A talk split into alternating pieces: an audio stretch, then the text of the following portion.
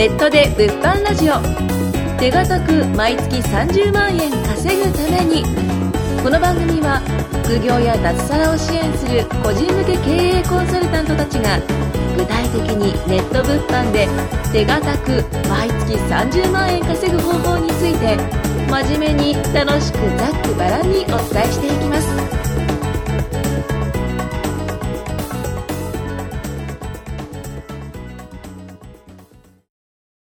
はい。というわけで、第18回、ポッドキャストを撮っていきたいと思います。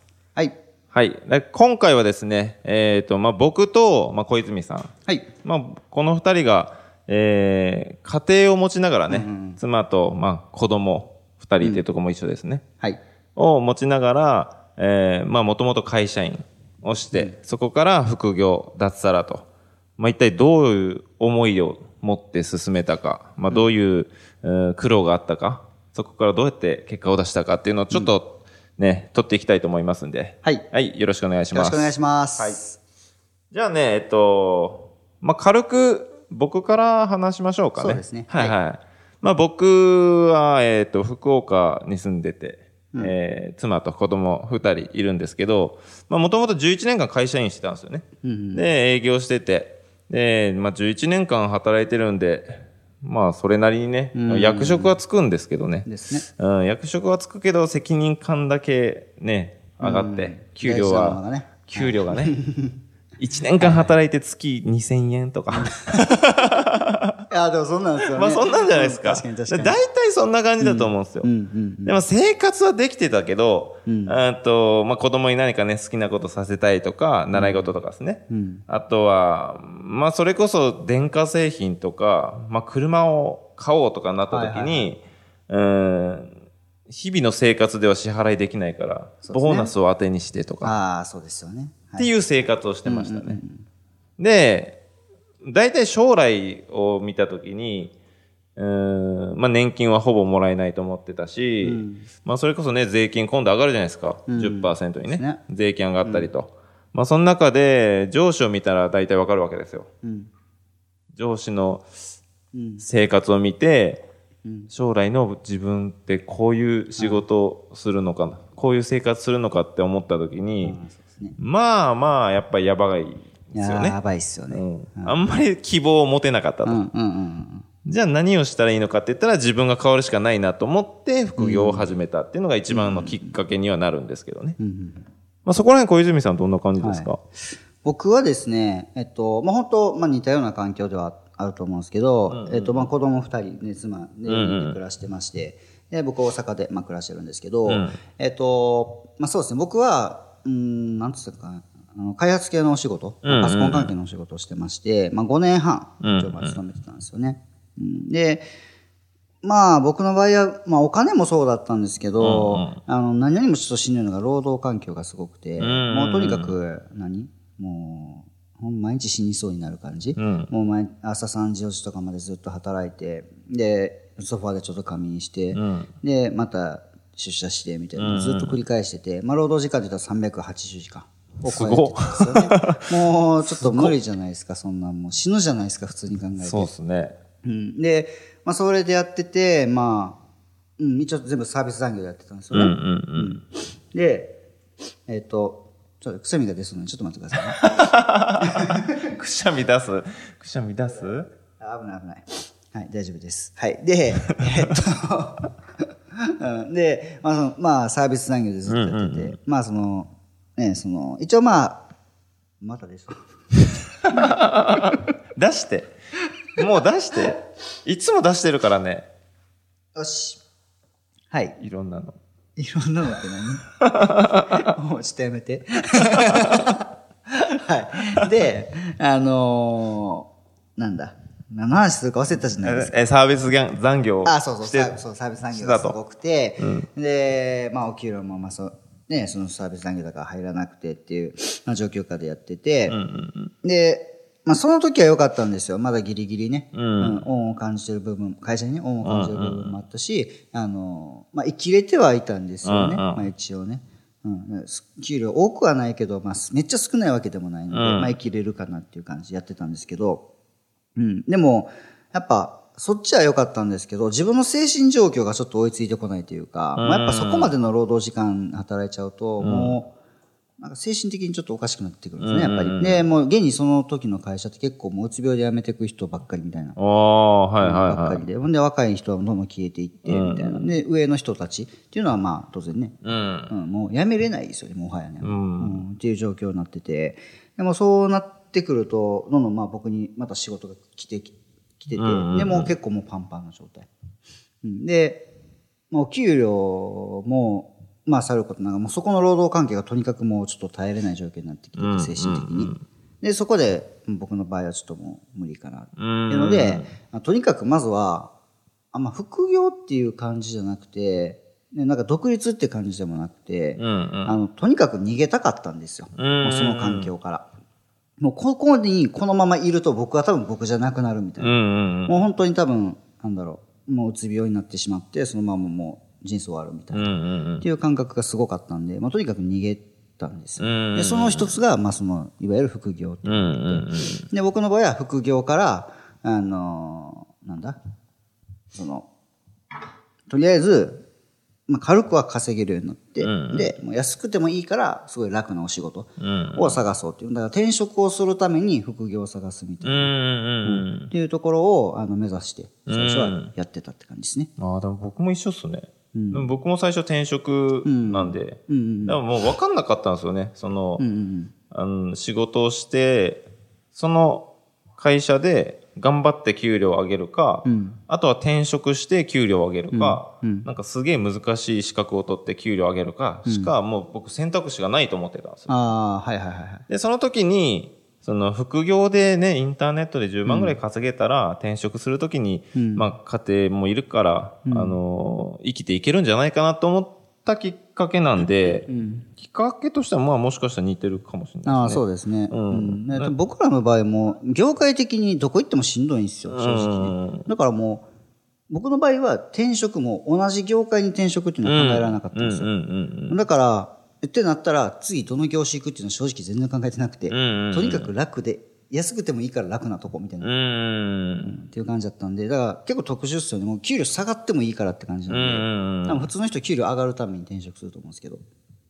かなりブラック企業の典型みたいな感じです。あーマジで。精神的に崩壊するやつですね。崩壊してましたね。うん。なんか、その当時タバコも吸ってたんですけど、もともとタバコやめてて、はいはいはい。うん。うんタバコやめたけど、その時だけ吸ってましたね。あもう休憩行くためだけに、タバコ吸ってる人休憩行けるんですよ。中で吸わないんで。だから、なんか、吸うみたいな。うん。休憩。休憩のためにねうん5分の休憩をもらうためだけにタバコを吸い出したみたいな。な。やべえなちょっと。狂ってるっすよね、よく考えたら。体も悪くなるいし、や、もう最悪っすよ。もう何、何もやることなかったっすもん。い休憩するためにタバコ吸うって。や、なんか謎っすよね。いや、まあでもそういう人、多いと思うんですよ、今ね。そうですねうん。うん。その、逃げ道がないというか、んうんまあ本当にこう、働いたその世界しかないんじゃないかって思ってるから、まあそれこそね、自殺する人とかも出てくるし、うつ病とかにもなると思うんですけど、まあ僕も言ったら、あの、建築関係だったんですよね。建築関係って朝早いんですよ。うんですね。うん。で、7時出社して帰ってくるのが9時とか10時だったんですよね。でそんなことしてたら、子供寝てるんですよ。うんそうっすね。そうっすね。はい。行く時も寝てるし、帰ってきてからも寝てるんですよ。うん。はい。ですよ。え何のために働いてるか、本当わかんないんですよね。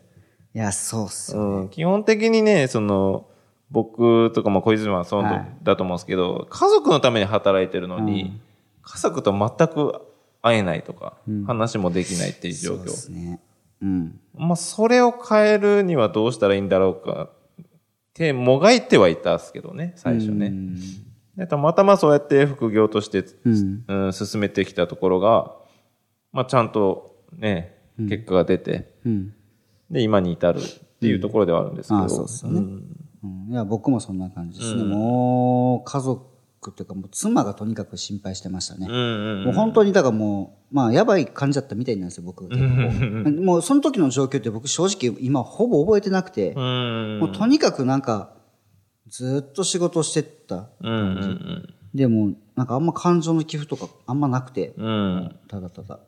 で、もう妻から、な一枚だけ手紙をもらったことがあったんですよ。まあ、そこが僕結構大きっかけなんですけど、うんうんその時にもらった手紙はもう一文だけやったうんんですよ。うん。それがもう死なないでねって書いてあうってそれを冷蔵庫に貼られてたんですよ。マジで？うん、それを見た時に、わ、俺ちょっとほんまにやばいんやあな。ーちょっとそこでその瞬間、それまでは本当にもうその仕事の世界しか、もう選択肢がなかったから、うんうんどうせ僕なんてそこでしか働けないみたいな。いやまあその会社が悪いわけじゃないけど、うんうんうんっていう感覚にいてて、うんうん。で、でもそこをなんかその手紙もらった時に、あ、俺多分このままじゃ俺ほんまにあかんねんな。なんかしないと。うんうんうんうんってなれたんですよ。うん。だからもがくこともできなかった僕が、でもそこで、まあ妻の一う言、ん。手紙で、なんか、なんだろう、考え方がこうバッて変わったというか。すげえいい話。いや、すげえ、だ感謝ですね。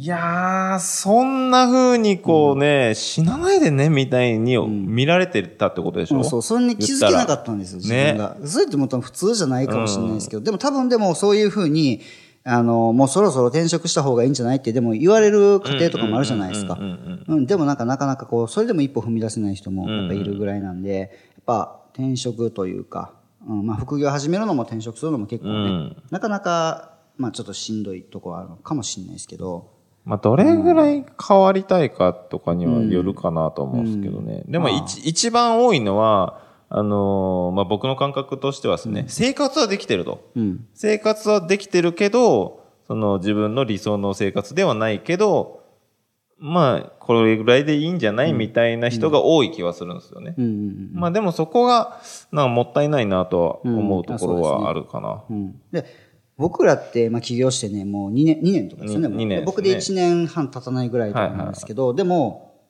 その時、その、なんていうかな、始めた時に想像してたものと、もう全く違うぐらいのレベルで全く違う。じゃないですか。全く違うっすねそこの実績とかはね、ちょっと僕ら言った方がいいのかなと思って。結局、はいはいどこまでできるのかっていうのは多分ね、そのまだ副業とかをされてない人って分からないと思うんですよ。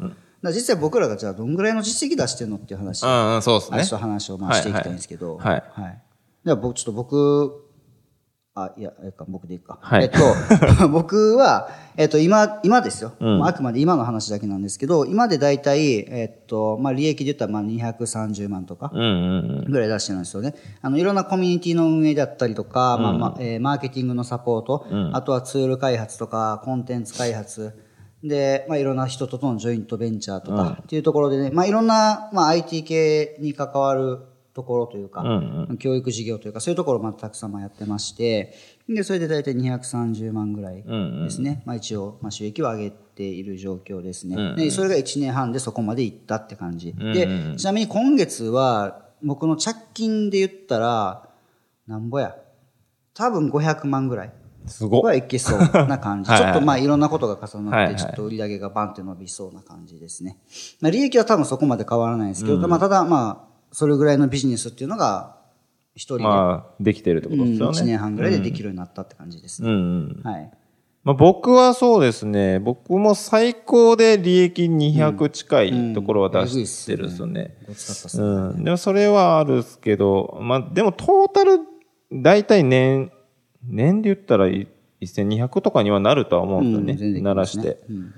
まあ、これを2年ぐらいで作れるって、まあ、すごいなと思って。ああ、そうですね。まあ、やってることって言ったらね、やっぱ同じように、あの、教育事業だったり、あとは、まあ僕は不動産関係も、うんうん。あそうですね。あったりするんで、もうでも最初からそれできるか、狙ってたかって言ったら、もう全くそんなことないですよやね。ね僕も一応不動産とかちょっとは触ってますけど。そうですよね。ま、えま考えたことないですよ考えたことないですよ不動産って何？みたいな感じから入って、今はでもそれをやっているわけなんで、すごいですよね。で、結局ね、それで、その、なんていうかな。